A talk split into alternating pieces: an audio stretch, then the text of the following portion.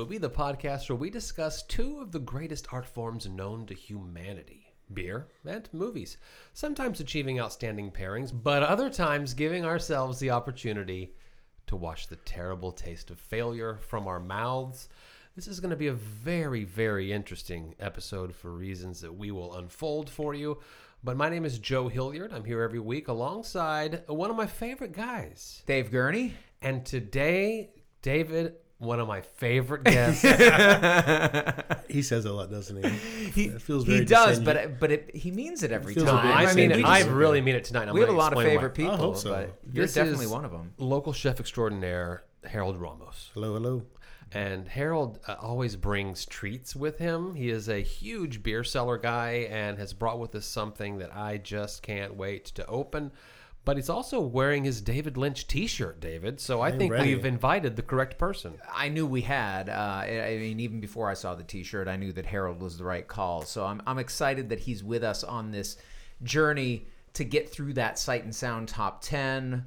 Uh, we've already spilled the beans here. Obviously, we're going to be covering Mulholland Drive, but we have another one of his films that we're going to. What cover a in the double first feature. Yeah. What a double feature. But we're going to need some real fuel to get us through this conversation. Harold, you brought it. You talk about it. Yeah, so I was recently in Miami for a conference, and uh, on my list was to go to find a good brewery.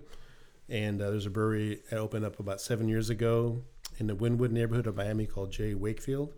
He used to be a home brewer and uh, got attraction and opened a brewery seven years ago. This is the Wakefest 7, so it's the seventh anniversary beer he makes. Uh, 2022, 12% maple bourbon barrel aged stout with bananas, pistachio, and vanilla. Whoa. That's a lot of words. So, yeah. It's a lot of ingredients. Yeah, it's kind of the pastry stout king. So Yeah. Well, let's open that thing up, and uh, I can't wait to get my nose in the glass. moisten your glass. I know. The, these are, uh, you know, special times when we have these kind of special beers, and and with uh, Harold bringing this all the way from Miami with him, um, this is a very special one. I'm excited. I've never had an EJ Wakefield. This is our first time on the podcast Very exciting. having it. Um, so so this will be fun, and it's.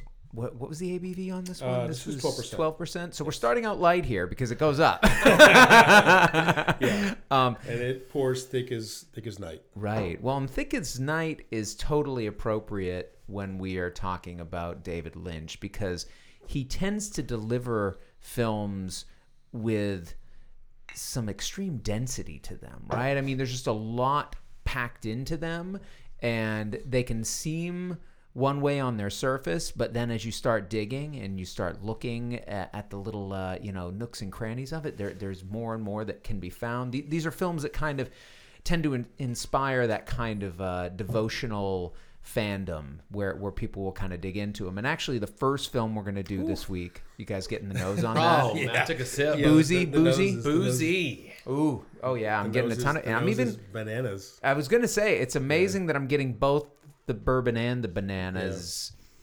Wow, that it's that is pretty crazy. exciting. Um, but you know that that's the, the confounding aroma that I just uh, experienced is not unlike the experience of a David Lynch film, right? This is our fourth David Lynch film. Yeah. And uh, we, uh, we did Eraserhead. We did uh, uh, the Nicolas Blue, Cage. well, we did Blue Velvet and Wild at Heart. Wild Right. at Yes. Yep. And then we also did his short film, which uh, uh, about the monkey. Oh, the, Oh, oh yeah. Jack. What did Jack do? That's right. Yeah, yeah. Um, well, here we're going to go back um, to the film that actually just came a little bit after Wild at Heart, but it was, you know, coming out of a television series that he did right around that time that I'm sure many of our listeners are going to be familiar with, at least by name. Uh, and that's the series Twin Peaks, right? So Twin Peaks uh, had premiered. Uh, it was an ABC series, Yeah, right? Back uh, in 1990. 1990. I was a high school senior. Yeah. And this series, I mean, I lived through the hype of this series. People, it was huge. It was huge. It was a big deal. The first season, it, it came on as kind of a mid-season Yeah. thing where you know it, it hadn't started in the fall. I think it was like a maybe April was when it started, Mm-hmm. and I remember the um, the, the buzz, right? I mean, I can remember TV Guide w- at, at the checkout uh, stand when people used to buy TV Guide. You Yeah. remember that? Um, with Laura Palmer's face on Mm-hmm. there, like the home qu- homecoming queen photo or whatever, Right. where you know, like who killed Laura Palmer, and it was, was this big question. question that everybody was asking. This sort of mystery series unfolding with all these quirky characters um, in this strange, Yeah, sort of isolated pocket only, of the country. Only eight episodes in that first season, and Mm-hmm. I mean, all of me and all of my friends watched it, and we discussed it. Yeah, you that was the uh, same. The next day at I- school. I, I was a little bit younger, so it was like I guess I was a probably a freshman, a sophomore Mm-hmm. in high school. Same thing. It went through wildfire through my school, and I guess it was the soundtrack that kind of got me first. Like I heard like the soundtrack, I'm like what is this music? And uh, I guess my friend gave me a tape or something, and that's when I found the show from that. yeah, yeah, You know, and Lynch had been someone I'd heard about. Like Eraserhead was kind of this cult movie. Yeah. You, you can never find it. Like you can never go and buy it from the store. That photo was it. on T-shirts by then. Yeah, most likely. so yeah. I kind of knew who he was, but I didn't know what was going on. yeah. And uh, I go to Vulcan Video in Austin, try and buy the buy. Never, never, it was never you can never rent. It was never available. Yeah. And then the show comes on. TV. The guy has a TV show now. It was so like bizarre. And then just the, like I said, the cult following garnered right away. Yeah. From this strange show that just kind of Right. kind of blew up fast. So, Well, the show had a second season, which was Yeah. more a fuller season. I think you know closer to twenty something 24, I episodes. think. Yeah, and as many people will say, it, it may have lost its plot in, in a certain sense. It, it, it you know brought other characters in and kind of and, and a lot of people kind of complained, even people who had been fans of that first season. Yeah, that me included. I Yeah. I started that second season, and I was there to watch what I felt at the time it kind of fall apart a little Yeah. bit, especially when you learn who killed Laura Palmer, which is done mid-season, Uh-huh. and then they had you know six, seven, eight, nine shows left to do. Yeah.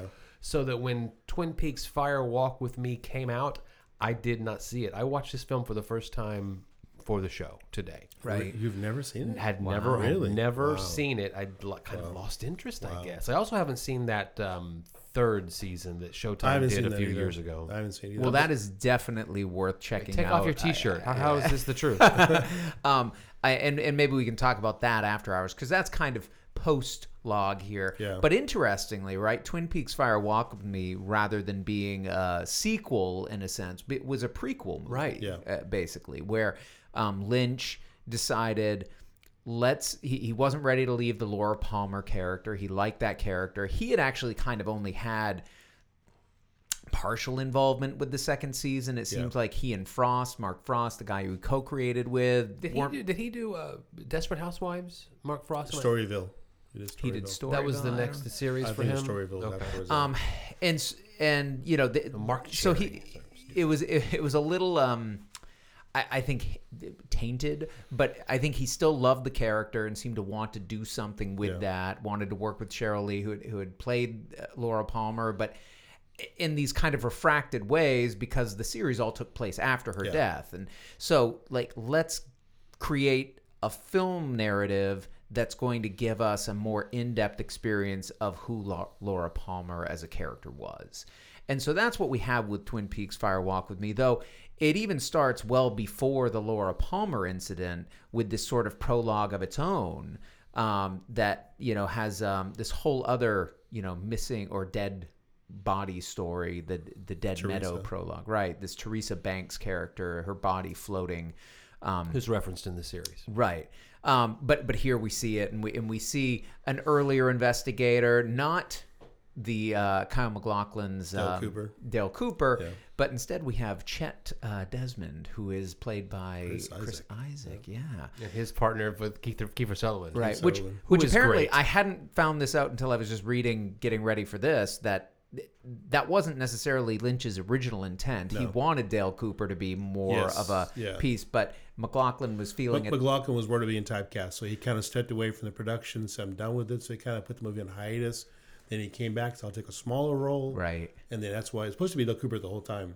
And he created this other character with uh, Chris Isaak's character. Right. Who's very similar and Yeah. so yeah. Anyway, so you know, the, the interesting kind of lore there, at least in terms of what did it. But you have that little sort of prologue where you have this other young woman die, this mystery around it, an FBI agent investigating, some strange stuff goes on, and then quickly we kind of go into the last seven days of Yeah. Laura Palmer's life. Well, that that prologue, if you look at interesting because that's takes place a year before um, Laura Palmer's last week of Right. existence, right?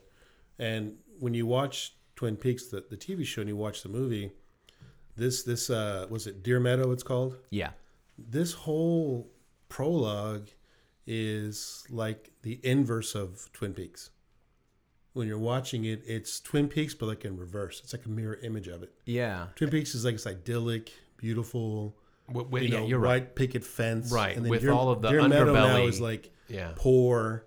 The the police are corrupt. The chief is It's a trailer park. They're going to investigate. So yeah. it's almost like the opposite of Twin Peaks, and Yeah. even the details. You look at like a Sheriff Cable when Yeah. you're in his office.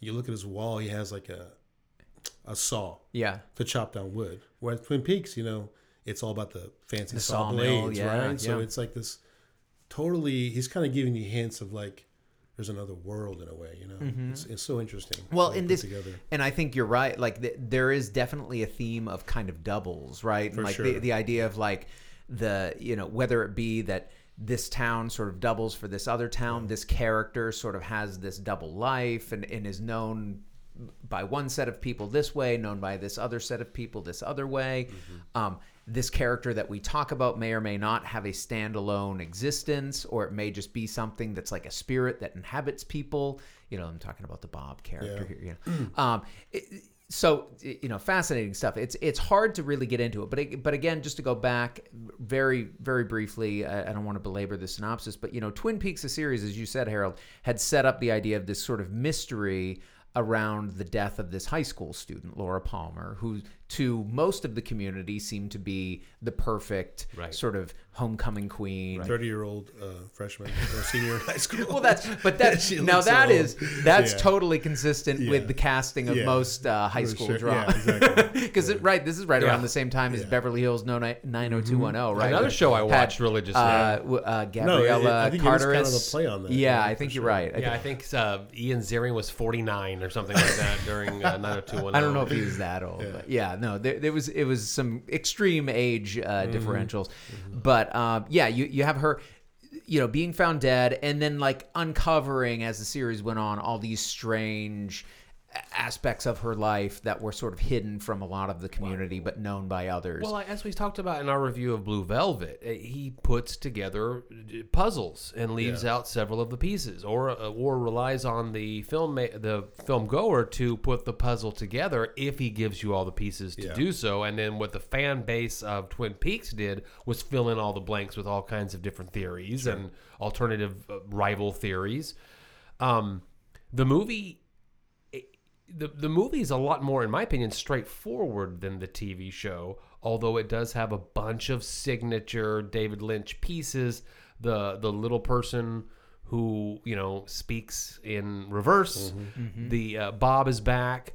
Uh, uh, Bob, and then of course the father uh, Leland, who who Bob, I guess, possessed as many people, Possesses, but yeah. possessed Leland to kill Laura Palmer, which of right, course we like learned the- back in perhaps there was a 1991. real Bob at some point who actually did molest Leland Yeah. and or have some sort of inter as a boy, Right. But now is more a spirit that possesses him, Right. This And is we- where we- it gets hard to talk about this movie because because there's so much lore involved with Twin Peaks. Yeah. and like you don't if you don't understand what the lodge is, the Black Lodge, the Red Room, you know this this whole like other plane these guys live on, these demons, whatever. Yeah, it's it's hard to kind of grasp what's happening. Yeah. you know, you can watch it on a level to where who's Bob? Is this this weird character?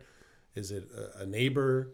Is it Right. the father? But when you kind of go in the deep of the lore of the show, you realize like there's these other things happening underneath the surface. You know, and like I think a lot of I was reading about Lynch, and uh, you know he's he was born in the late early 50s, late 40s. yeah, So this is that time when um, America was just coming from the war. A lot of veterans came back from the war, and uh, America had this kind of secret underbelly that was happening.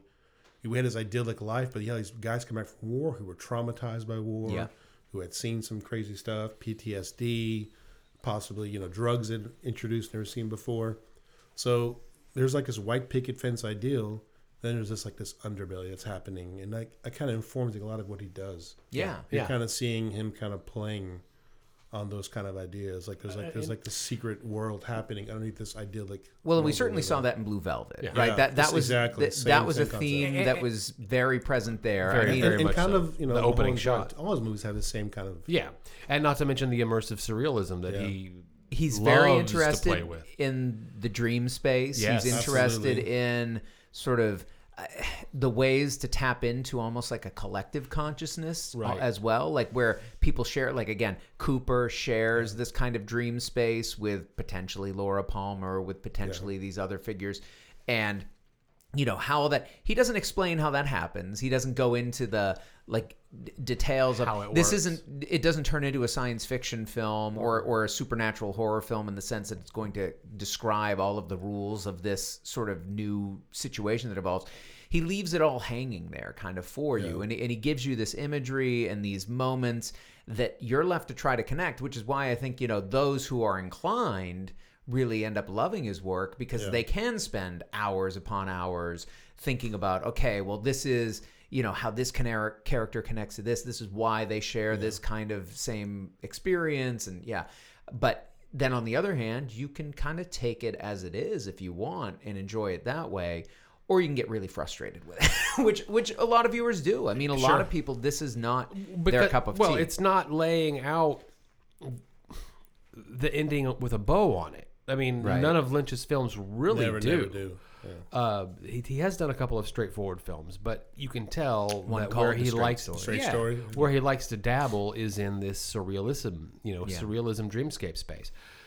What we enjoyed about the series so much in high school was just how far we learned that the homecoming queen's crown is tarnished. Mm-hmm. It's not just that she's dating a guy that she, you know, from the wrong side of the tracks Exactly. Hurley, yeah, no, yeah. she's a prostitute with a drug problem, you know, Right. in high school. Right. And what the film does is, with its R rating, with, with its ability to break through the boundaries of television, Yeah. of what tele- the boundaries that television puts upon you, is show just how depraved that life was. And there are a couple of scenes here they get really almost difficult to watch. I'm I'm speaking about when her uh, girlfriend, her high school girlfriend, Donna. uh, Donna uh, trails her to the the bar, Yeah. the brothel bar. oh, can we talk about And that scene? That's, that's exactly where I'm headed. Yeah. Moira Kelly, Moira Kelly. who's just you know who who replaces Lara Flynn Um, Laura- Boyle. no. Let's that that was one of the sort of things that went on with this. There were a few like MacLachlan was was kind of he he was involved. Dale Cooper is in the film, but he didn't want to be as big a part as Lynch Sherilyn wanted. Fenn there the were some either. people like Yeah. Boyle, uh, who- Sherilyn Fenn. yeah, who said no, and and again, it might have been a scheduling thing. They might have had other projects, but for whatever reason.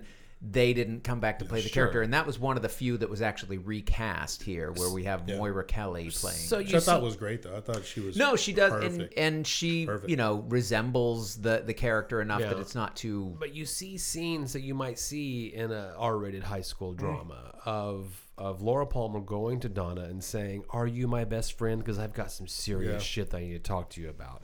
Then, how does she how does she repay Donna for that ability to talk to her?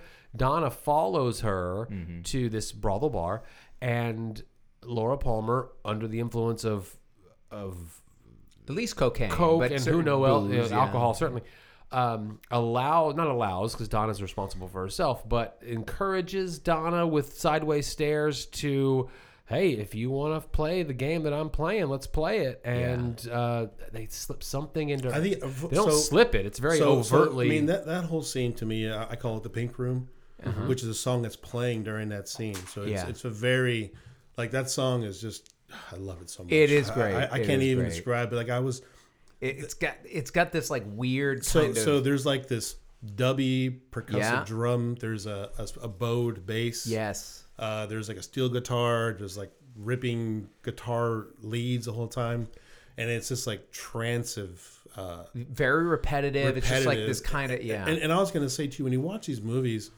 you know, I hope you're watching it on a good system because if you watch a David Lynch movie, you don't have surround sound, you don't have a subwoofer, you're missing half the movie. Agreed. A- absolutely, you're missing so much of what's happening in Yeah. these films, especially like our second movie we're going to talk about. Yeah. that one especially, Mulholland Drive. If you don't have that kind of immersive sound, yeah, you're missing half the movie yeah, yeah. I so much agree. is happening with like the Well, the and it's there right from the beginning. So like his- that that scene to me is you know, it's ecstasy.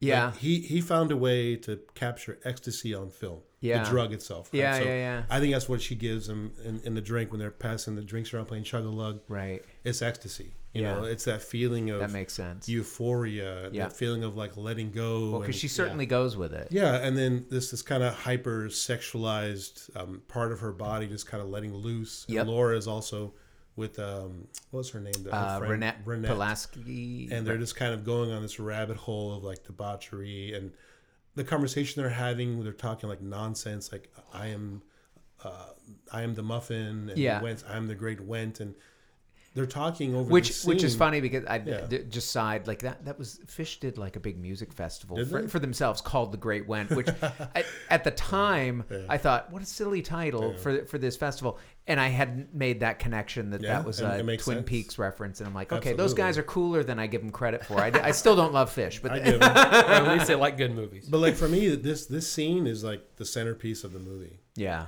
it's such a, and it's kind of like this middle point to where you you kind of finally see the darker side of well of and you see her struggling with Yeah, those well, different parts of especially when, herself. when she sees Donna yeah. kind of start to wear she's wearing like her her dress. She's, don't wear my dress. Like, Yeah. she's saying like don't taint yourself with what I have. Right right. Trying to pull it off of her like you know and then she kind of loses it. But yeah.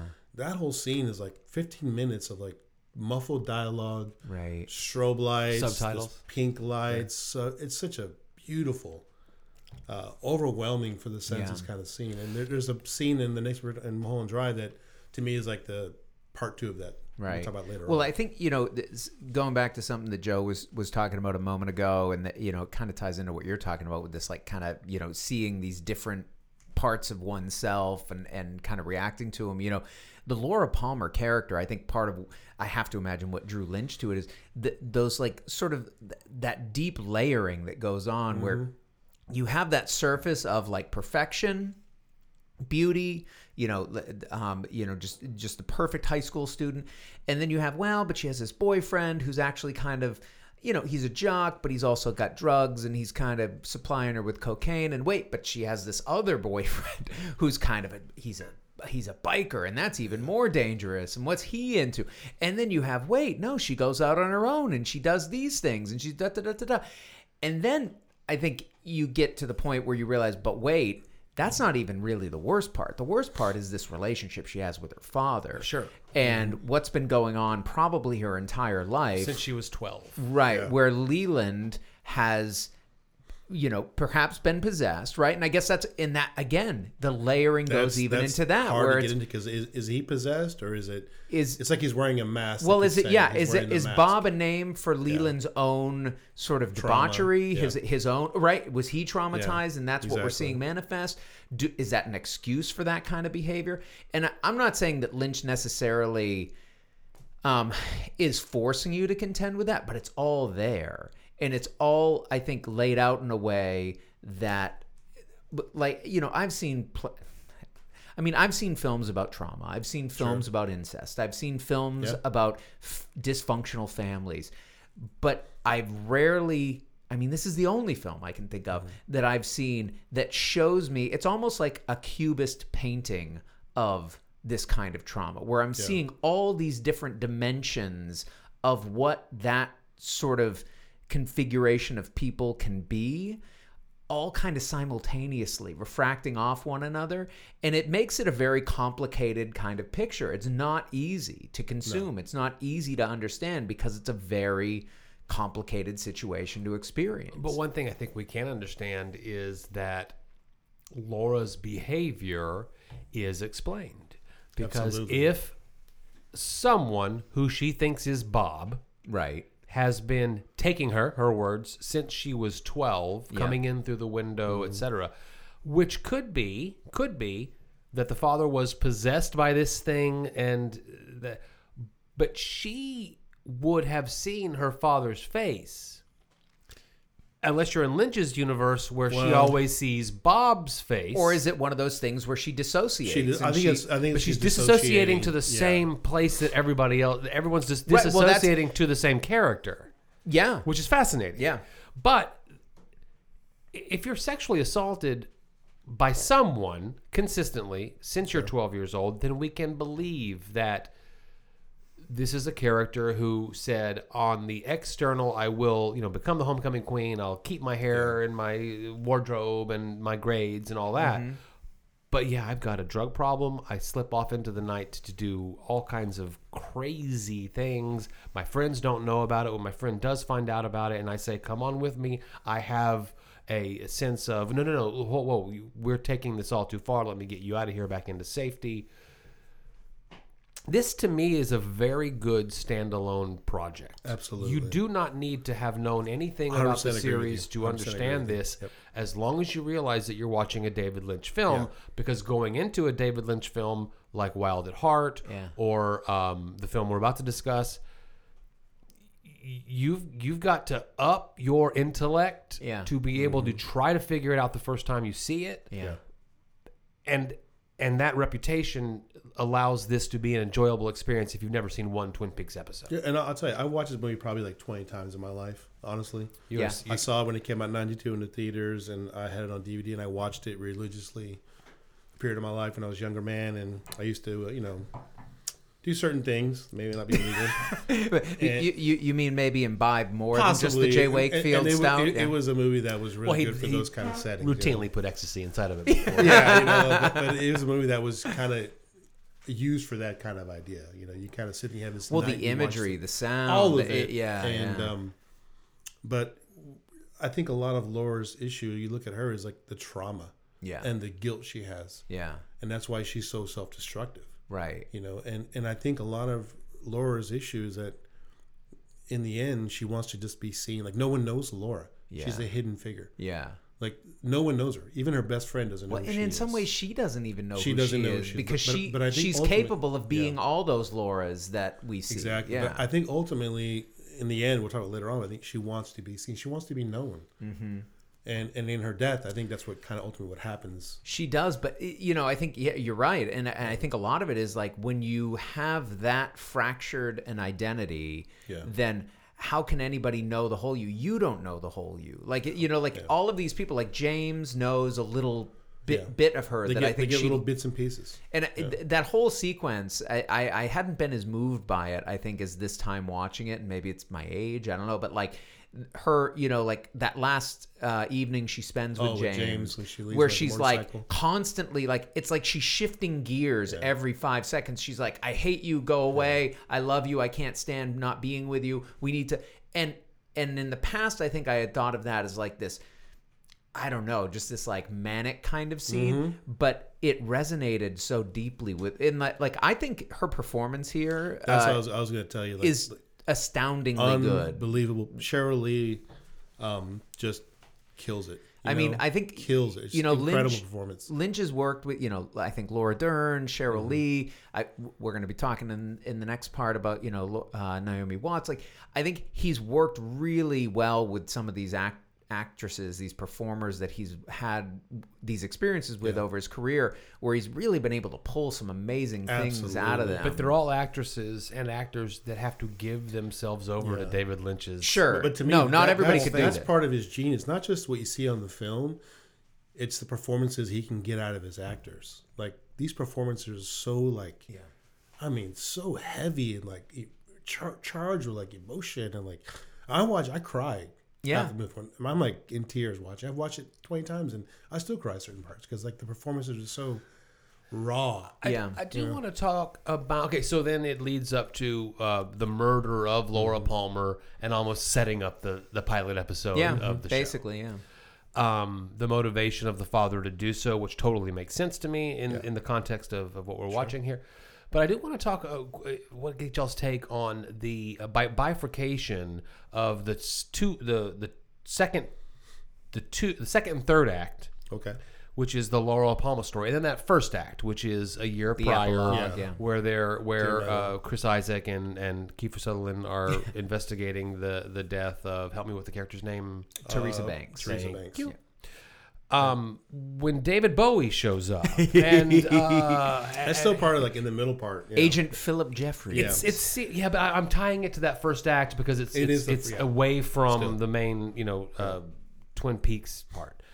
Um, to to me, this is Lynch throwing in Lynch for Lynch's purpose, and it doesn't bother me at all. Um, but but Agent Cooper, a, and then the, the the coda to the film where Agent Cooper and then the other female character are in the red room and with the long pan out, you know, uh, or the dolly out. Um, that's like, oh, by the way, this is a Twin Peaks friend. Yeah. This is a Twin Peaks uh, property, so we have to include these things. It's not distracting, Yeah. but it is different than I think the. Well, I the think I think a lot of film. what he does is he he kind of builds like a puzzle piece, right? And there's like his little vignettes that happen in his movies that are Lynchian, right? So yeah, that scene in the bureau office with David Bowie showing up, which I was so happy to see David. it's Bowie awesome. film. And, I- and I read about it. He, he was he did a great said He was kind of upset. He's like, you know, it was kind of rushed. I had like four days to film. Wish I could have done more, but. And if you look what he's wearing, like he's like he came from some tropical place, Yeah. linen, Yeah, Hawaiian yeah. shirt. Yeah. He's got this weird like uh, southern accent Yeah. We're not going to talk about Judy. You know? and those are like also parts from the TV show, right? And but I think a lot of that is is also there's like the there's like the static in the movie when you watch the opening credits. right. You know, nowadays we don't have it. Back when we were younger, we had television with static, right? Right. So the opening credits, like the static that's happening, you're kind of seeing like this like a feedback. Yeah. And if you watch that scene, you start seeing the feedback go through Right. the panel of the screen again, and then you start seeing images of of the room above the convenience store, which is part of the the lore of the show, with those characters, with, Yeah. with the the one armed man Yeah. and uh, the the log man Uh, the- and the, yeah, the- the guy with with the the jumping man. Yep. The jumping that, that's all tied into the show, and and that you know if you're gonna get in the lore of the show, that's considered like maybe the Black Lodge. They're kind of saying Mm-hmm, it's like this place where the demons kind of hang out Yeah. How that ties into that scene, I really don't know. But you know, Lynch is kind of leaving you like clues of like you know what's happening. Which is where you know, like when Joe said that, like this is a more straightforward kind of Yeah, uh, telling. It is, but that prologue is so strange that it it sort of sets it all off. Now, once you get past that and you're into the story of Laura Palmer, I think it is a much more straightforward thing. Right up until you get towards the end of it, where it it does get, I think, a little more convoluted.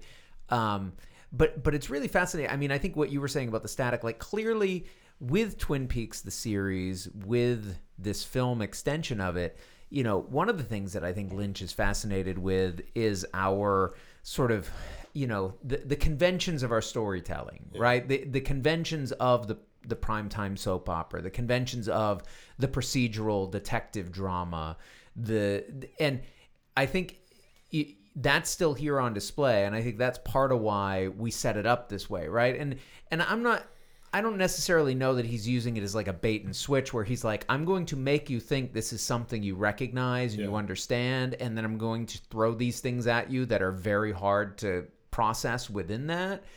Um but I think it's more him almost commenting on look these are the kind of stories we tend to tell but look here are the like more complicated things that are at work that would actually generate these kind of you know cr- crimes these kind of acts that Sure. we would be investigating in these kind of shows um, th- but it, it was you know one of the things i wanted to ask you guys actually as i was watching it is you know as, as much as because i know you're i know you're uh, maybe well I, I think harold and i see see similarly feel similarly similarly about law enforcement in the establishment like d- don't you feel like lynch of all people isn't it strange how kind he is to the the law enforcement the criminal justice system? I mean these eh, they're never the root of any of the uh rarely are they the root of any of the evil right? Dale No. cooper is is really the, The most pure of the version of a hero that you can i mean both in this world and the next. Now that gets complicated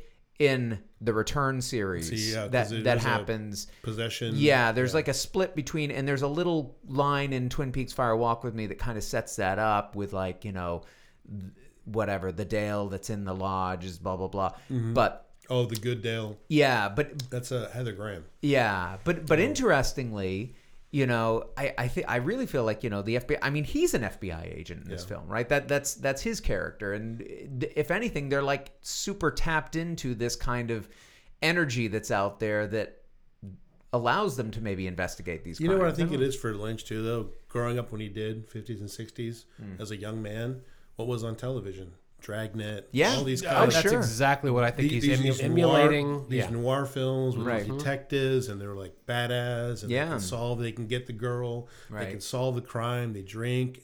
They smoke, but they're still getting. Yeah. That, I think he's kind of feeding off of that vibe, Right, right. You know. And speaking of smoking, the guy's got a huge smoking fetish. Yeah. I oh, mean, yeah, there is yeah. cigarette smoke all over this Oh, movie. sure, all yeah. his movies, in Cigarette butts. Oh, like the scene when he's when this the pink room is ending and that pan on the floor, and it's just like a thousand cigarette butts like smoldering and like empty beer bottles.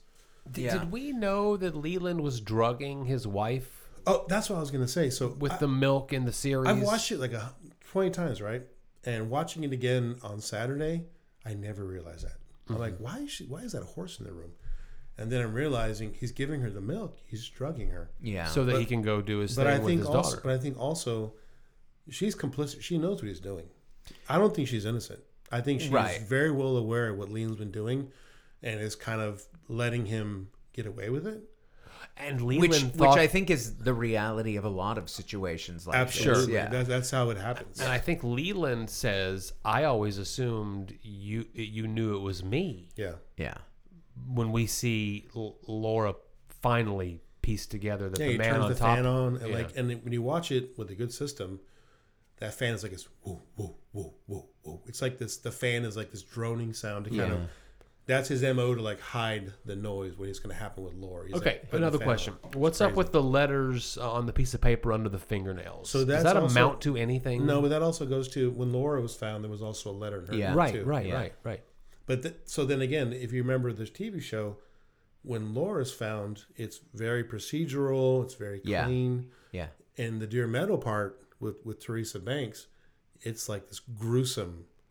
Yes. like with that weird, pull it that right weird out. camera Machine, thing he's got. It's yeah. kind of awkward, and they Yeah. rip it apart. You can hear the sound effects of like yeah, I looked away. skin Yeah. pulling, and it's like grotesque.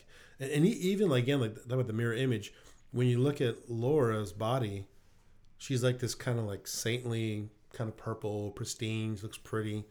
Teresa Banks' body's like this, like cut like in terror. Her mouth Yeah. is open. Uh-huh. Yeah. Her eyes are open.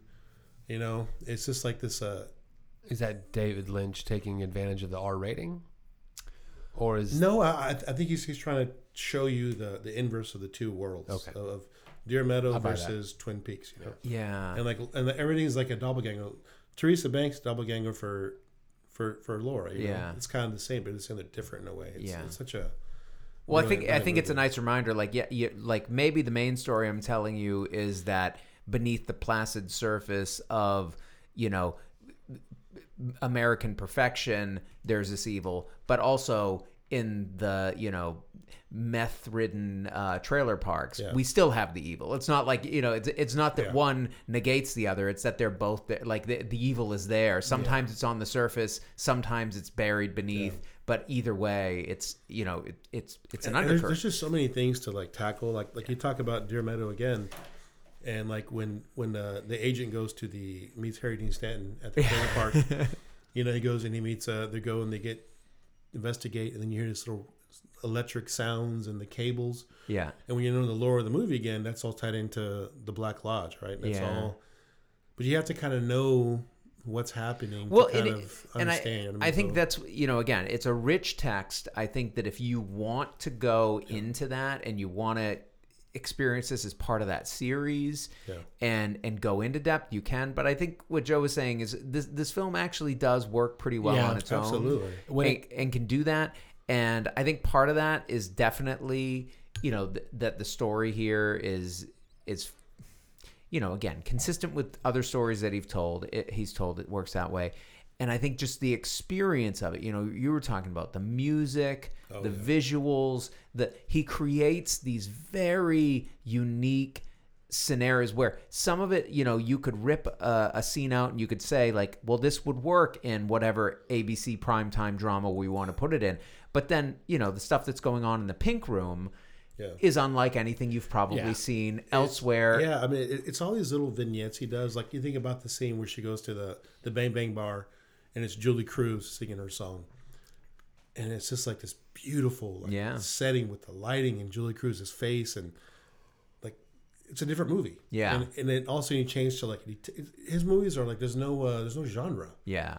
You know, th- like what is this movie? Is Right. It, is it a thriller? Is it a horror movie? Is it noir? Is it He, he gives you little moments. He gives you elements, like you say, vignettes Yeah. that would suggest certain things, but they're almost always going to switch, and you're going to move into something else that doesn't feel like it belongs there. Yeah, it, when the film came out, it was a box office bomb. It was a Huge. critical failure. Yeah. critics eviscerated this movie, and I think that that's changed over time. absolutely? It was, uh, I think, a function of Twin Peaks fatigue and the audience. Well, it was such a cultural phenomenon. The potential audience for it being turned off to that second season a year before this film Well, I, came I out. think what happened too was that people were expecting like a, a sequel or like a, a sequel to Twin Peaks show, Right. And he gave them this other story, and they were like, "What the hell's this? I Yeah. want to know what happens afterwards." So that was part of it, I think, too. They weren't ready for this other story. Now this is a very different, raw, yeah. and like just a deeper um, story than was in the TV show. Mm, the TV show is a little more lighthearted and kind of funny. Yeah, right? there, there's very little humor. There's this there's movie a, has like no humor at all.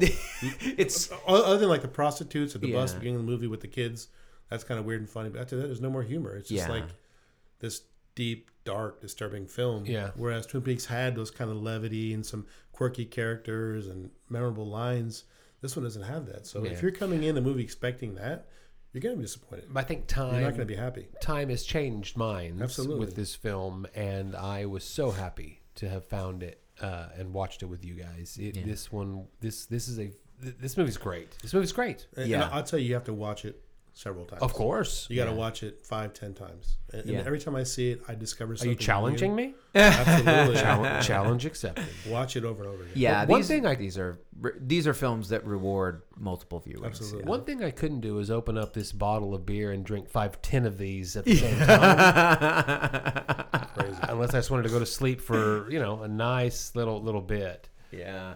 This this this uh I, I mean I, I'm almost at a loss for words. I will start though with the, a word that you know we, we we sometimes get made fun of for, but the mouthfeel on this is just perfect. It's I like- mean, you have this like banana, no banana dryingness on your mouth. yeah. But then it's like it's so weird. Well, it's crazy silky smooth. Yeah, It's got- it, like- super hefty. And yeah, it's just it, it's funny because a lot of imperial stouts can get there, Yeah. but that pull it off with the. I mean, again, sometimes it just feels like too heavy. This is just the right viscosity. It just goes down perfectly.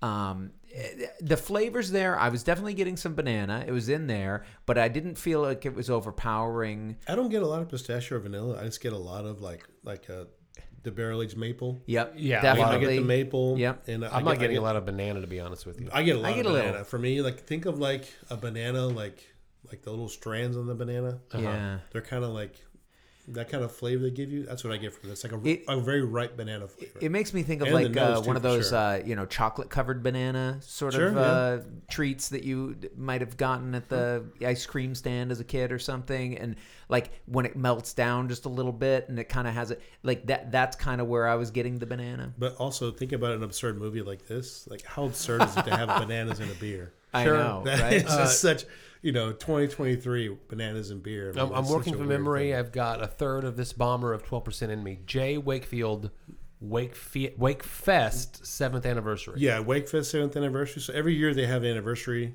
at their brewery, and they do a lot of collaborations as well. I brought some other bottles. You'll see we have some uh, collab beers. We're going on a Jay Wakefield journey. We are going. Exactly. So we Wonderful. have two more beers to go through. Oh boy. That's exciting. Um, well, we, we we are going to need another great beer in the second half because we're going to be talking about the eighth best film of all time, David. the eighth best film of all time Eighth best film. after the break.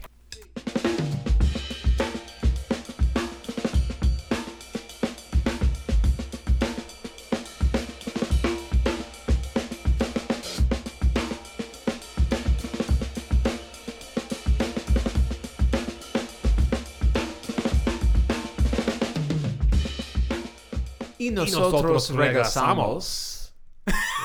Silencio. I mean, I mean, it's kind of you got you got it's part of it. Hey, th- thanks. Ha- Harold's uh, coaching us here on on how we get back in uh, in Spanish, which is totally appropriate because you know the Mulholland uh, Drive does have. Some, And Harold also said, "I could Key have talked, I could have talked for two hours." well, and he's right. We'll I mean, there, there's and and people have. I mean, and and we will continue to. I have a feeling that that some, some of this stuff will will linger into after hours. But you know, Harold in the break definitely uh, made the very solid point that we didn't even really talk about that final scene of the film, uh, Twin Peaks: Fire Walk with Me, which is. You know, both connects back to the series, but also kind of leads us into some other directions. It's it's fascinating stuff. I mean, Lynch leaves you with so much, an embarrassment of riches, as you Yeah, put it on chat earlier today. Um, well, we, we're going to have even more riches to dig through with this next film. So before we get there, I want to make sure that we have some beer in our glasses. And as we said in the first half, we are doing a Jay Wakefield journey. And uh, th- this next one, I think I, I like the name because, as you said, Harold, it kind of ties in with the theme of this film. Sure. Um, especially with its setting being Hollywood Yep. and this idea of how do you get things done in Hollywood? Well, it's really all about who you know, how you know them, and what kind of clout you have. Exactly. So we're drinking Jay Wakefield Stout Clout. Uh, this is a beer that they brewed, I guess, when the Wakefest 2020. Uh, a lot of breweries come with him to Wakefest, and they have like their beers on tap, and they do a lot of collaborations. So this is actually a collaboration with Three Chiefs, uh, Cerebral, and Forager. Wow, This was brewed in 2021. It comes in at 12 percent. nice. This is a uh, house-made cotton uh, coconut candy, coconut flakes, bourbon barrel aged with rye as well, and maple and vanilla.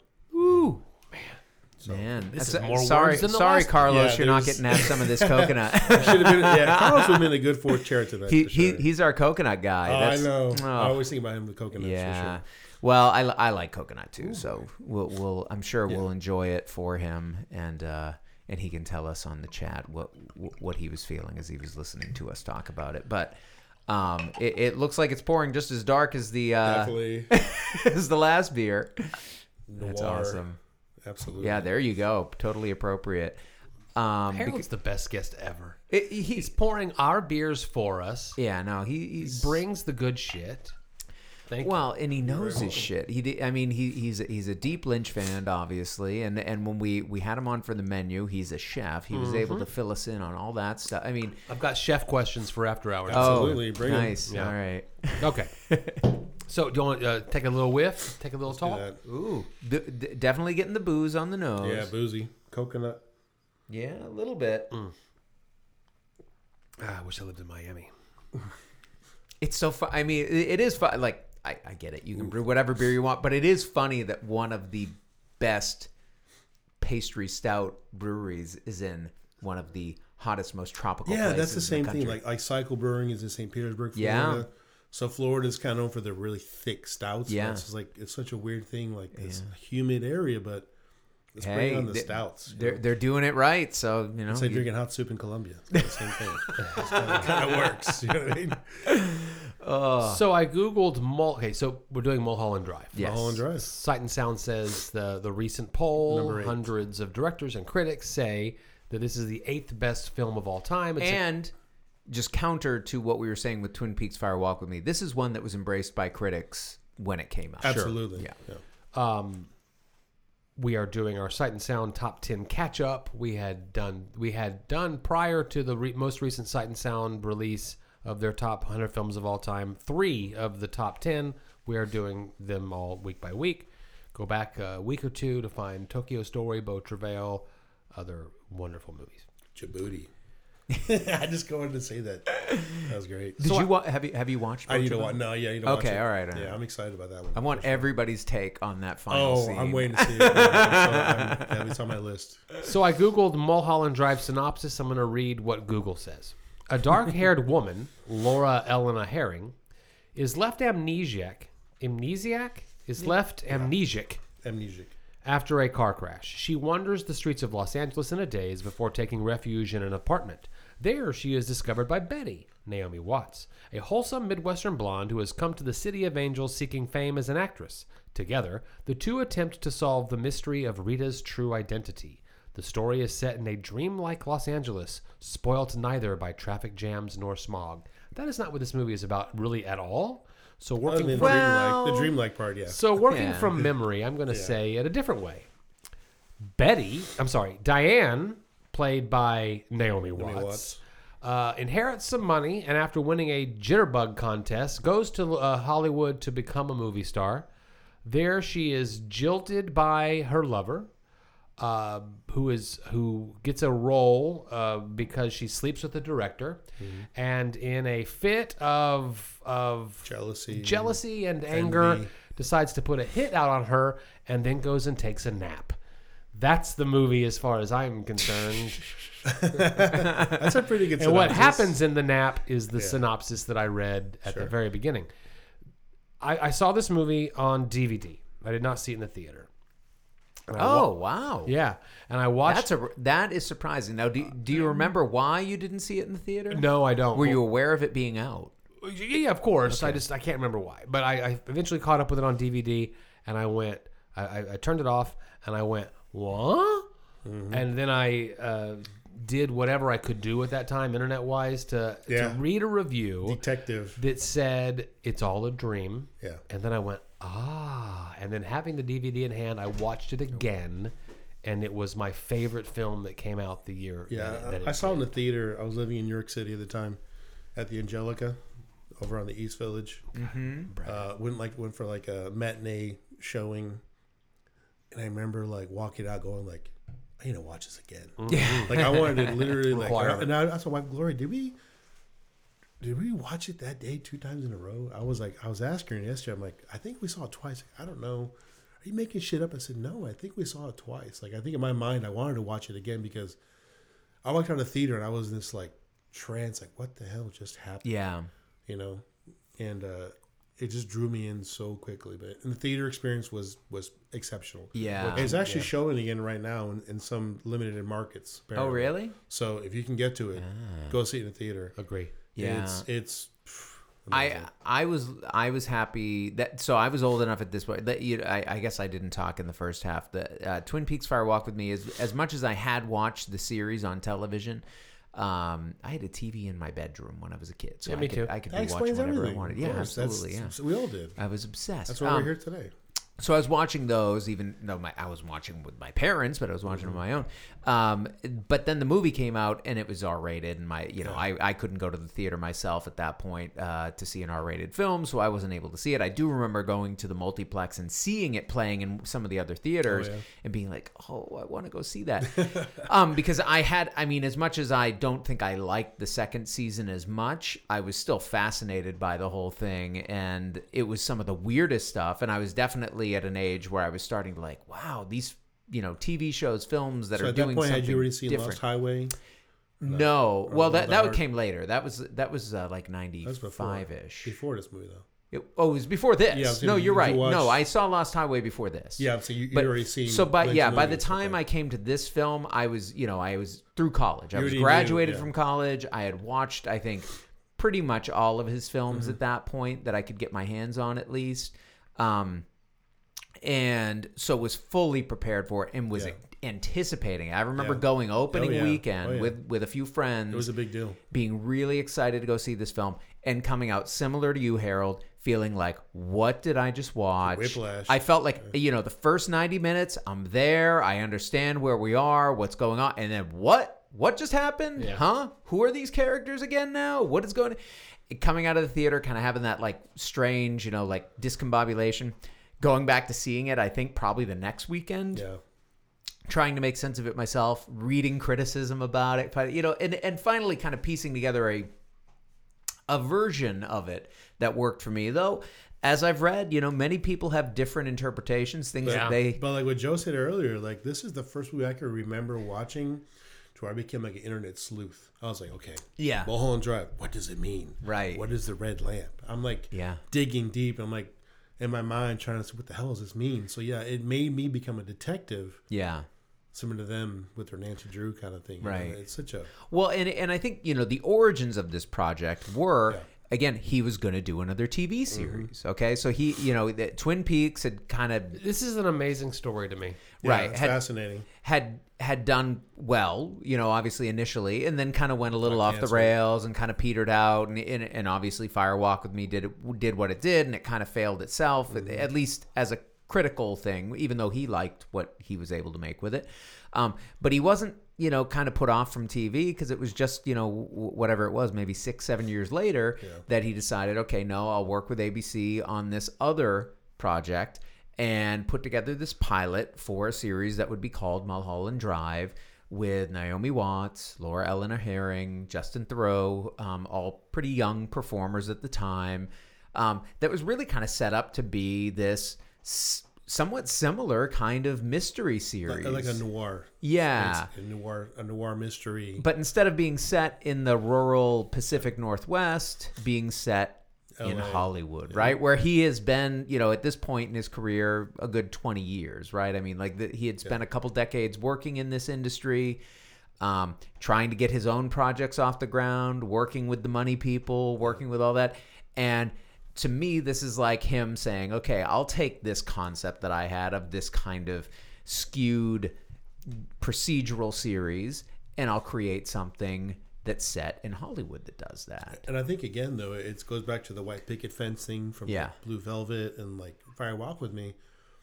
There's this underbelly that's happening, and it's a movie industry. You're Yeah. seeing the, the mob guys. You're seeing the disposal of you know female leads in movies, how they're treated. This is Yeah. a whole, his whole basically The uh, casting session. You know, yeah. he's basically showing you the ugly side of what happens in Hollywood, and he's an outsider, right? He's never been an inside guy, Right. Me, It's- it's, I mean, kind of a takedown of Hollywood in a way. and, and the few times like I mean, you know, like those few times where like Dune, right, where he worked on a Yeah. bigger And that was a budget big- project. another big flop for him too, in a way. Yeah, a flop, but also one that he didn't get to exercise total Exactly. artistic control, and that he was. I I mean, you can imagine him feeling. There's some some of him in Adam Kesher, I think, Sure. in the, in in this, yeah, Absolutely. Yeah. right. Even though it's, I think, caricatured and kind of made silly. I was watching it with my brother-in-law. He's like, "Is that supposed to be David Lynch?" I said, "Well, I guess, yeah, kind of. yeah, I mean, the hair, Yeah. you know, kind of, yeah, for sure. yeah, yeah, yeah. He, I mean, he doesn't necessarily uh, even go easy on himself, maybe in that way, uh, in, in in what he depicts. Um,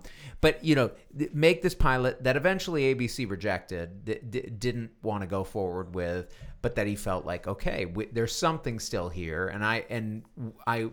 And I don't know. I haven't because he's also like notoriously guarded Yeah. about what he's going to reveal his motivations were, his intents were.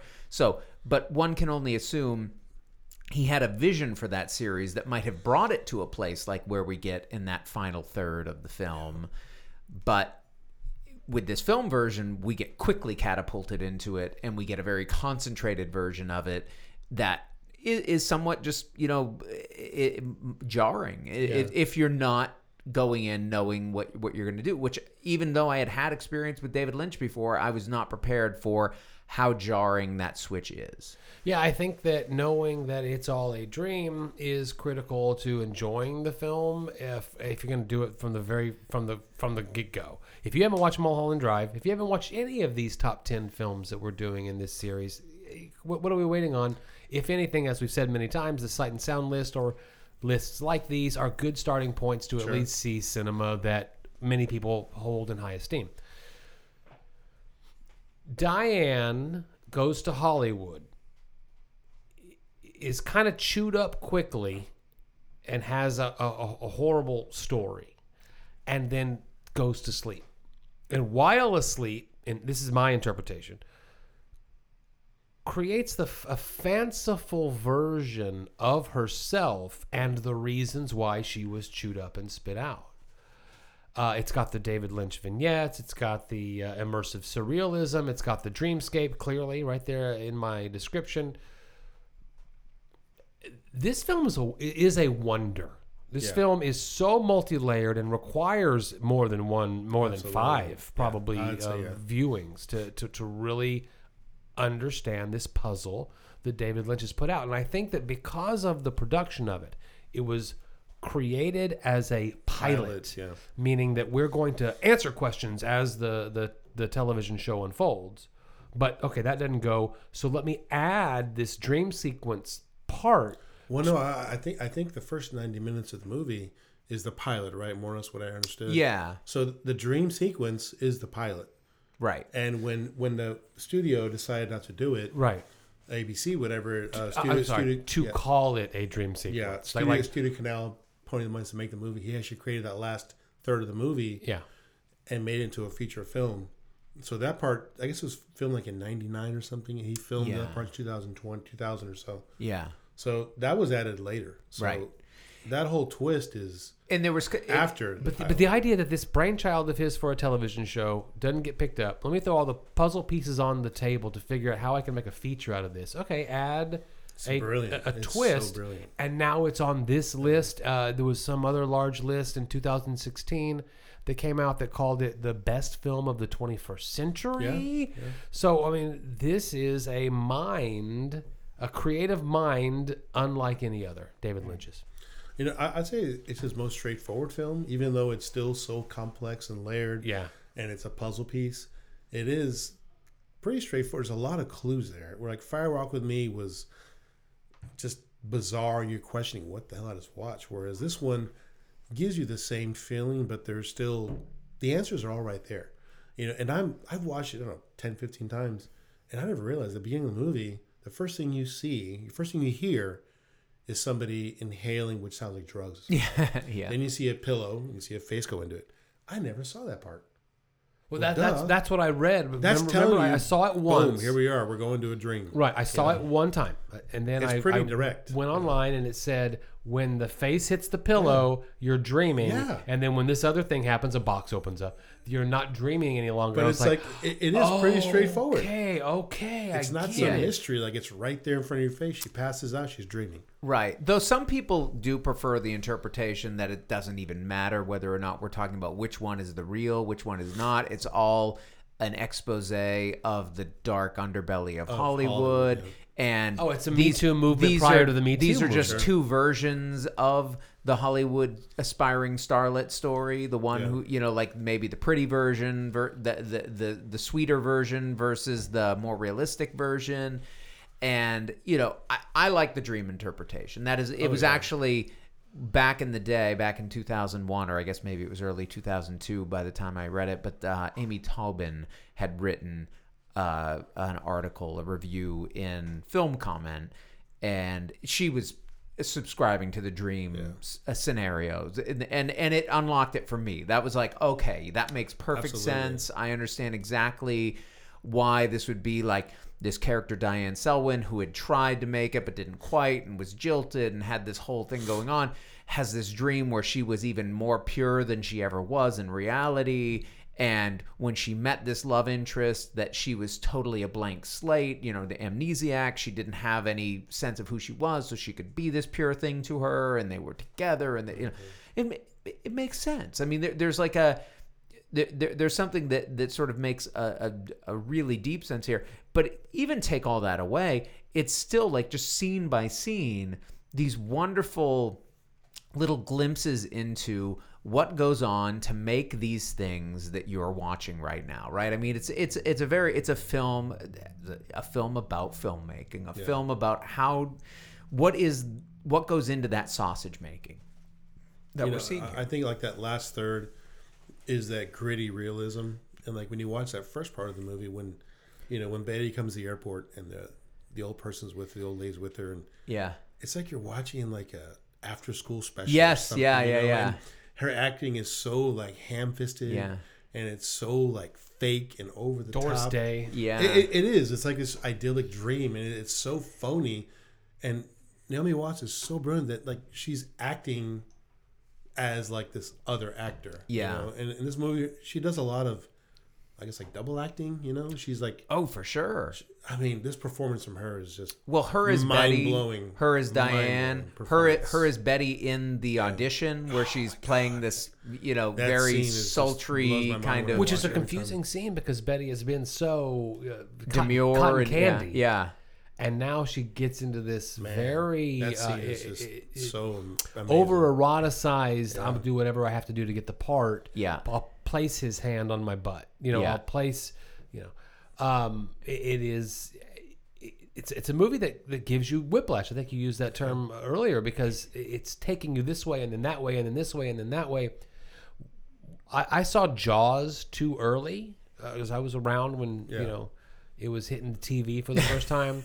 I lived in a coastal community, and Jaws uh, did that thing where I never wanted to go into the water Sure. again. We had a swimming Same pool me. in our backyard, and I was scared to get in the swimming pool. I agree. There are no goddamn sharks in the swimming pool, Joe. I- So is this where you tell us that Mulholland Drive was the reason you never went to Hollywood? No. Okay. This is when I watched that movie for the first time on DVD. The reason why I buy the dream sequence, the dream analogy here, is because there are characters that appear in the film that the, uh, in Betty's world that Diane glimpses, and the, Yeah. the, the concept would be Exactly. that um, Those are big you, you dream about what you know, Yeah. even if it doesn't make sense while you're dreaming it.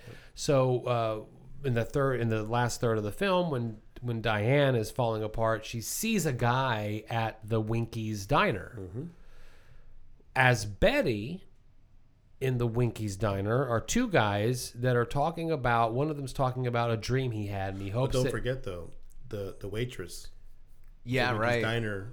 And the, what's her name? Betty. Exactly. Yeah, yeah, yeah. It's all there. Yeah, she's pulling all these like things from her Yeah. brain. Oh, sure, sure, sure. But these two guys are talking. One of the guys is talking to his buddy about um, how he's had a dream and he hopes Yeah. that um, he never sees this figure in his dream that has put such fear into him ever. And by the way, in the dream, he lives behind the th- this figure lives behind the diner. So this buddy goes, "Well, let's go behind the diner and let's get this over with, and we'll see that it's not real." And yada yada yada and they they do that. Now this has nothing to do with Betty. It's nothing to do with Diane. It's just uh, a, a little vignette.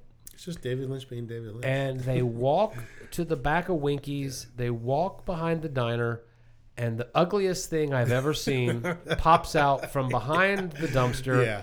And I was watching that movie alone Yeah. at night sold in the yourself. dark of Yeah, my house, sure. and I, I, I yelled out loud. Absolutely. Yeah, Well, it, it that is Bum, by the way. She's credited as Bum. I Bum. thought she was That- Tramp. Bum? that- okay. Bum. Bum. Uh, Bon- that- Bonnie the Aaron. in the the, credits, who plays the yeah, nun. exactly. Oh yeah, Yeah, she plays the nun. In those horror movies. That's in the uh, actress. The Conjuring. Yeah. Yeah. that's funny. Yeah, that that scene just just like as a child. I, I saw Jaw- now I can watch Jaws and I'm completely Mm-hmm. fine. Yeah. I watch this You're and it's it's it's, it's diminished, yeah.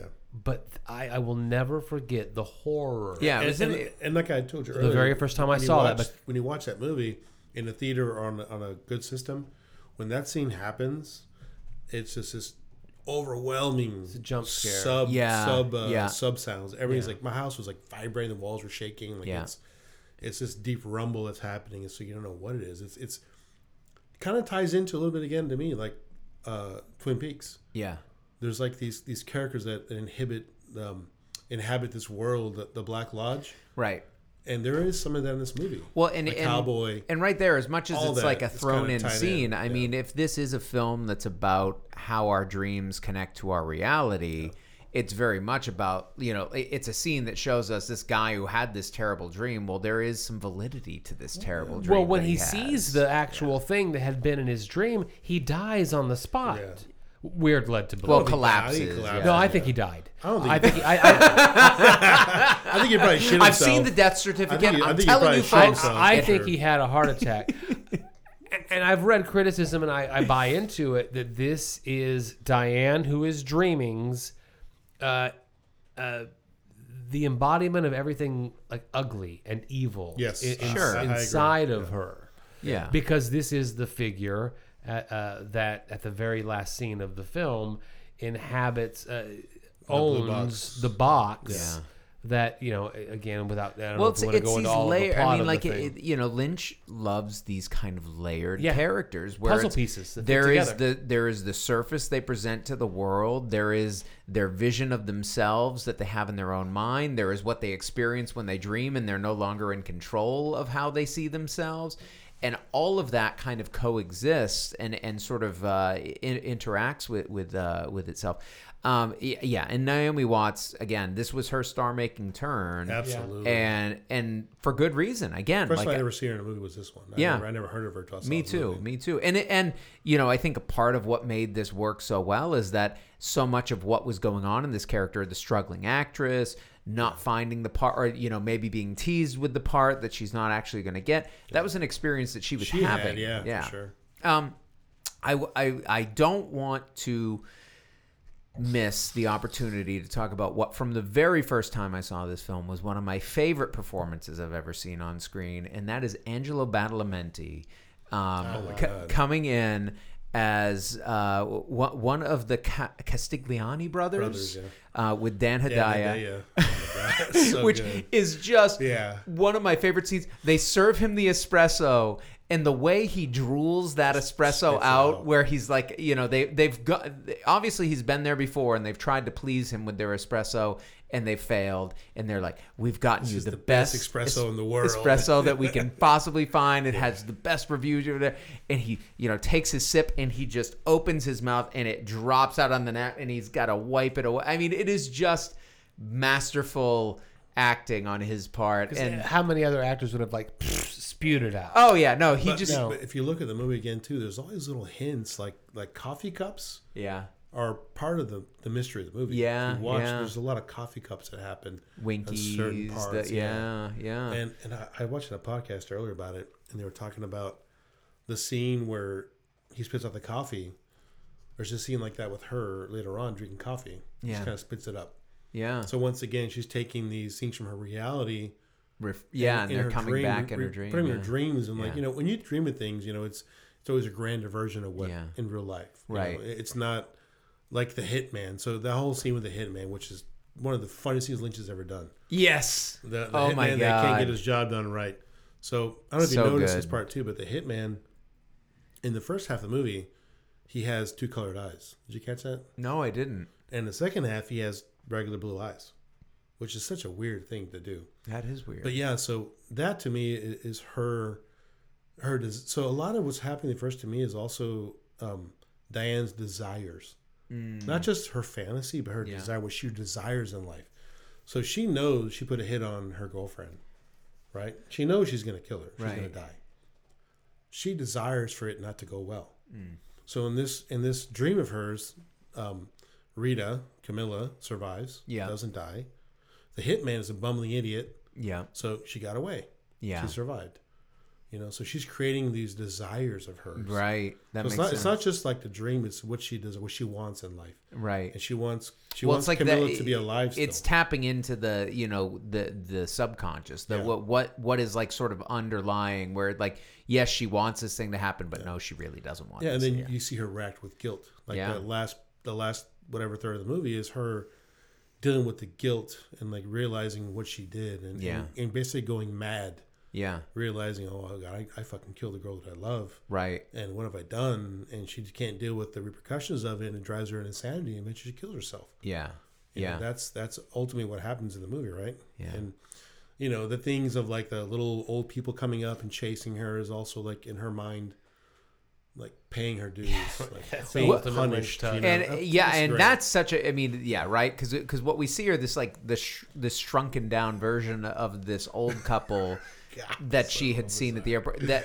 like, why would that these Betty people had be? seen at the airport, Right. In that id- idyllic um, kind of that come out of a Doris trash Day bag scene. from the the person behind the dumpster. right? Don't even bring which him up.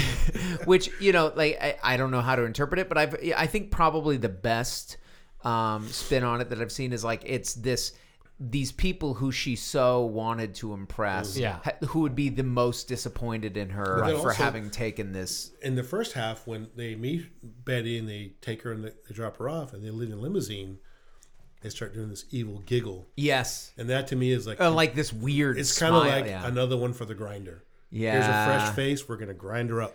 right That's Right. like them. It's like old Hollywood saying, "Fresh face. We're gonna put her in the Well, machine. yeah, we're gonna her- grind her up." Her idealism Yeah. of what she's about to get into mm-hmm. is just so. But to them, it's like they're like these vampires. They love seeing Yeah. these young nubile Yeah. actresses come in, and we're gonna Yeah. just chew you up, It's like a spit Tim out. and Eric thing, like two people just laughing mani- maniacally Oh, it's for so good. an So extended period of bizarre. time. Yeah, it you know, this this film has it all, and and that's why I think this is probably what why it belongs in that top 10 in my estimation I because I guess we're kind of asking like does it belong I think it does because this is the crystallized sort of realization of all that Lynch has worked on leading up to it and perhaps maybe the the best that we're ever going to although I do think that third season of Twin Peaks actually has some some Oh, I need to amazing stuff I need to going on that. We'll talk about that after hours. yeah. Um, but and, and I like Inland Empire, but I think like that maybe suffered Yeah, a little bit from being watch. like Yeah. I think part of that was just the freedom of filming with DV and and being able to shoot whatever he wanted, however he wanted. But there's some great stuff in there too. Rabbits is amazing. I mean, Yeah, you, you know that is good. That like th- th- there's some great ideas. He's still and and I bet he will still make something that is going to floor Sure. me someday and may even trump this in in some sense. But to me, at this point in time, this is the perfect David Lynch vision for like if anybody asked me what David Lynch film should I see to sort of just dive in and start understanding the David Lynch thing, it would be Mulholland Drive. You know, hands down. And, and I when I saw that they were number eight, a sight and sound, I was like, you know what? I thought Firewalk was a better movie as, as a Lynch fan, but rewatching it again this last couple of days, like I, I I get it. I understand. yeah. I understand why because it is this more um, easier to digest movie than his other ones. Well, and I think maybe it benefits from like it, it would have been interesting to see if he had been able to make the series with Yeah. this, what what it would have done. But the fact that he didn't, this is self-contained. There's Yeah. nothing else that we can really point to and say, oh, you have to see this, you have to see that. Like, no, this one is all you're ever going to get from Mulholland Drive is this Mulholland Drive. Yeah. Th- ta- take it for what it is. Yeah. But it has so much of what he does and other things, right? And again, you, you said it before, Harold, with uh, with with uh, Fire Walk with Me. The score here is so important, Oh, and crazy. Badalamenti, Yeah. rest in peace, my friend. Like Rest in he peace. Yeah, genius. made so many wonderful scores Yeah. for these Lynch films, and this is this is one of them. I mean, it is just the music in this is perfection. I mean, Yeah. and and you're right. Like this is a film when I saw it in the theater those atmosphere, times, all atmosphere. being ensconced in that uh, surround sound, Yeah. it was key. Like Yeah. watching it at home with my inferior system felt like a downgraded experience from what I've had in the past with that. Absolutely. So, so talking about sound and, and experiences and all that. So, we can't not talk about uh, the, to me, which is like the pink room version of this movie, which is the silencio part. right? Yeah. So this is this is the part of the movie to me where it flips. We go from the dream to the reality, right? So um, there's this very intense. Uh, they finally consummate the relationship, right, in Yes. the dream world, and and the way the way he films these these scenes, they're highly erotic, um, like fetishistic. You know, I think I think Lynch is kind of a fetish guy. I think he likes sex, but he doesn't. It's not like pornographic. It's very sensual. It's very Yeah. sexy. Performances are are like uh, kind of animalistic, but still really charged. when Yeah. you see these two together, and uh, they they consummate. They have they, they make love to each other, and then she wakes up and starts speaking in Spanish. Is uh, Rita, and just starts saying silencio. I'm like, what the hell is this going on? You know. Mm-hmm. And then they just decide to go to this club middle of the night, two in the morning. I don't know if you watch like that that scene too when you're watching it, and you see them go to like the limousine outside. The screen becomes like like a dream. Like, Yeah. Like you wake up and like a, your eyes, you're waking up from a lucid dream, and your eyes are kind of crusty and like the lights are kind of shimmering. You get these like like swimmer's eyes. Yeah. I don't know. It was brilliant idea. Yeah. He, kind of creates this kind of dream state. Yeah. And then they go to this this venue, and uh, this scene to me is like the part of the pink room for this movie. And I remember watching it at the Angelika Theater, which looks a lot like the theater this place takes place in Yeah. movie. And I I tell you, I was watching this this scene, and I felt like I was in the movie. Like it, it took me somewhere. I was like, Uh-huh. what the hell? Am, am I in the movie? Like, it, it took me so deep into what was happening on the screen. Like I felt like I was actually in the movie. I felt like I was having like a like a an hallucination. Yeah. Uh-huh. It was such a powerful experience with the music and the, the, the scene on the screen Yeah. and the performance of a No hay banda. Rebekah Rebekah de Del Rio. Rio, yeah. Yeah, and I guess apparently she was like a like a, a singer from L.A. Yeah. and got famous with that song, that Yeah. cover of Roy Orbison's "Crying." Uh huh. And I guess Lynch had heard it in his home and said, "It's got to be in the movie." Yeah. And like, Well, it's would- beautiful, and I mean, would have ever thought to put that in the movie? Well, but uh, and also So it connects back to Blue Velvet, right? Where where you have yeah. the uh, um the cotton candy, the the cotton colored Co- clown, say, co- called co- the yeah. Sandman. But I Yeah. mean, it's like you're watching a movie, and also it's like a three minute performance. Yes. with like nothing, just a woman singing her heart out, And these these women close-ups. reacting to it. Yeah, man, that- it's like well, and, and like tears say, in my. I was yeah. streaming, crying when they're crying. I'm crying. I'm like, Yeah, what is going on? It just Yeah. really just took me for this like this trip. It was amazing. An Amazing absolutely. scene. Yeah, Amazing no, scene. that that that sequence is, you know, it, it was standout the first time I saw it. It stand out this like the fifth, sixth, seventh Absolutely. time I've seen never it. It's old. It's just a, a beautiful moment. The idea of like just you know like waking up in the middle of the night and, and feeling this urgency that one has to go to this and and you go and you're in the, and and the whole you know the, the audience, the performer, w- what's sort of between them and and I think you know what you're saying before that you know we in the audience watching this film how we're connected to it it's all sort of being brought together there in this really interesting way that just it, it's it's so charged and and But it's I- come right after and that I think scene. again he's also uh, playing to Hollywood. Like what you see on TV is all bullshit. It's all fake. Right. There is no band. Yeah. everything is lip synced. right You know, nothing is real. There's no reality here. yeah Like that's the clue right there. This is not reality. He's telling you as a viewer, watch what's happening. This isn't real. This is a dream. yeah and yet we're being moved by it and we will be Absolutely. moved by it yeah And the blue key, the blue thing shows up. I mean, it's just yeah yeah, it's else. yeah it, it's it's it's a masterpiece Where at that it point, the reviewer is like, "Yeah, It yeah. really I- is, No, man. it, it, I mean, come on. If it, I, I really, I just, you know, we should have probably invited somebody who's a hater to, to just come on to like the- because I wa you know, like I. That said, I, I, I, I alluded in the first half that he is not going to be everybody's cup of tea, right? David Lynch, he is. I think for many people, he his films.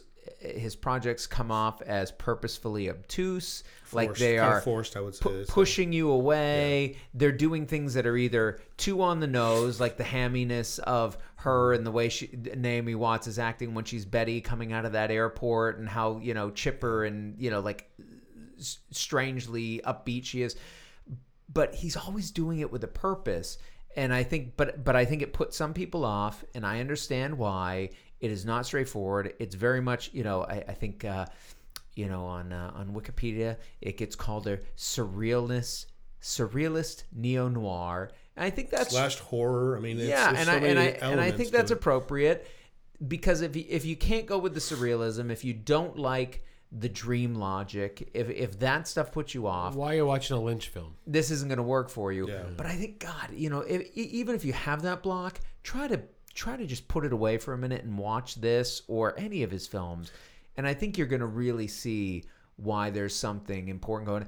and What I'm left with, and I'll ask you guys this, is the question like, why do we not see more filmmakers? At least even striving for something like what Lynch does. Because in the 2023 theatrical landscape, there is no place. The closest, you know, what I was There's not. thinking as I was watching this, the closest I feel like I've seen There is a in place, recent but- years ha- was uh, Black Bear. When we watched that uh, a Best couple movie of years that back, year. Yeah. That's that's a weird. That's I like that. That's good. I like that. which one. was Aubrey a Plaza. yeah, really good film and had that kind of like Mm-hmm. th- th- this idea of like we see ourselves differently and then we dream about and so I, I want filmmakers to go there. I want storytellers to go there. I think it's a tough place to go. I think it's tough to do I, well. I think I don't think right now the the movie going climate would be warm to a David Lynch movie. No, it'd have to be on a streamer. But, It'd but be- yeah. apparently, but he's working on a film right now. I heard right, a Al- new film. Although I hope. I think he is. ev- everything everywhere all at once made so much money. It was so so, So- successful. Yeah, Not. Lynchian, but certainly surreal and certainly dreamlike, Yes. and but just didn't have that kind of negative slant that. I or- agree. That's a good point. Yeah. Well, I think I think the problem with Lynch too is he's also dismissed because like his movies are considered like, to me they're like druggy movies. You got to be on drugs to understand. You got to do drugs to understand. these They're, they're pure art house cinema. but it's not. Yeah. You could be a sober person and experience this movie Oh yeah. and have an enriched Agree. experience. And Though have it probably helps to drink experience. coffee. Sure, Because He loves his coffee. Give him a- oh, he loves coffee. eat a, eat a whole cherry pie. All right, there are three left in the top 10 Sight and Sound catch up series that we're doing. Next week, we're going to do Man with a Movie Camera. Oof. This is from 1922. Wait, no, we're not doing that next week. It is. Yes, we are, according to my schedule, because we're doing it with Tetris. Is that next week? Okay, I believe right. that it Then you're probably right. I, yeah, that's coming out on Friday. Yeah, right. Yeah. Following that, Singing in the Rain. And we will reserve what we're pairing that with because it makes absolutely no sense. Come on, it's got to be Clockwork. Orange. It makes some sense, but no, we've it's already a done new Clo- release. Right? Didn't no, we didn't do Clockwork Orange. Y'all should do but we Clockwork could have. Orange. Yeah, no. We've done Clockwork Orange. Have y'all done All it? right. Yeah, Well, we we'll, yeah. and and then yeah, and then we'll close it all out. With, uh, Gene John Dielman. We, Dielman, we, we haven't uh, paired that with anything. No, yet. we haven't figured out what that'll go with, but uh, we really appreciate you, Harold, Oh, coming here for this, Thank you so much. and especially because you brought the stout clout with Yep. you. And again, I, I mean, I, I- have nothing bad to say about this. Nope. It's a very, um, what would I say? It, it's there's a through line there with the Wakefield based on what we've had these these couple that we've uh, had on the main episode. Um, the mouth feels there, the flavors there. Now this one, what were the adjuncts? What what was added in? It was vanilla. the Stout Cloud had uh, we got coconut candy, coconut flakes, bourbon and rye barrel aged with maple and vanilla. Which I'm Yeah. getting. I'm getting all. I'm not getting a ton of coconut, No, I'm not getting as much coconut as I thought I might. but I think because this this was brewed in 2021, so may, maybe, maybe the age is yeah. kind of lost Yeah. some of that yeah, that kind of coconut fruitiness up front. yeah, but it's But- it's a beautiful beer. I'm I'm enjoying it very much. Um, Joe, what what were your thoughts here with with the? My thoughts are that we did Clockwork Orange with uh, with uh, the Matrix. Okay. uh, Oh, really? Revolution or God, Resurrection what were we rather thinking in that? episode Oh, 175. funny stuff? when you drink a 12 on the first half, you don't know how much of your taste buds have been Yeah. deadened. This is very similar to the first beer for Yeah. me. It's barrel aged, it's got a lot of delicious adjuncts, but I mean, It had the maple as well. it is so good. Yeah. This these are so good. Well, like you said, like the the the mouth feel, you feel like the the maple syrup like on your tongue, on Yeah. your palate, on your lips. It's like thick. and maple's all in the Unctuous, nose, yeah. especially when I'm down to the bottom of my glass and my, my nose. Sticky. Yeah, it's Yeah. Very, see, it's very got some good. good legs on it. It sure does. Our J. Wakefield uh, journey will continue in after hours, where I've jotted down a couple of questions uh, for uh, all of us. What David Lynch films aren't party films? Uh, to Harold, if you're Maybe not straight story. if you're not if you're not watching David Lynch, who you're watching, because clearly he's a huge fan. yeah. Uh, and then a couple of chef uh, food questions that I've got for Harold Oh, because awesome. we've got one of the master local masters here in our presence. pleasure. Well, and I wanted to I want to talk to you guys about a series that I've been watching that actually had me thinking a lot. It was funny to be watching it while I was rewatching Twin Peaks and this because it's playing a, around with a lot of like procedural detective drama tropes. Which is that one? uh, it's called Paul T. Goldman on. Uh, Oh, I heard it's on about Marc Maron was talking about that. Yeah, he interviewed the pretty director. good? That's what got me to watch it. Yeah, absolutely. Now, Nice. where is this conversation going to take place? It's going to take place in after hours, which you can become, you can listen to easily by uh, joining us at Patreon. That's patreon.com slash beer and a movie podcast. For a few dollars a month, you get a bonus, Five bucks. Come on, guys. Yeah. Twenty up. Bonus episode every week. Do and it. the loyal contingency of folks that follow us there and listen to that is, is a lot of fun. And where do you meet those guys? Well, you meet them at Discord under the name Beer and a Movie. The conversation continues, or reach out to us any way you can DM us on all of the things, and we'll make sure you get an invitation to that Discord where you can even meet Harold because he's there. Drone chat- Dream. That's me. Chatting often. Where are you going to find us? Where are you going to DM us? You're going to DM us at facebook.com slash beer and a movie TX or Instagram under the under the handle at beer and a movie or on Twitter at beer movie show. The best part about all of this is that the uh, conversations just never stop. We Yeah. are talking about movies and beers everywhere that we go, everywhere that we are. So listen, you've just experienced another Lynchian, immersive, surrealistic episode of Beer in a Movie. Until next time. It was a dream. We live inside a dream.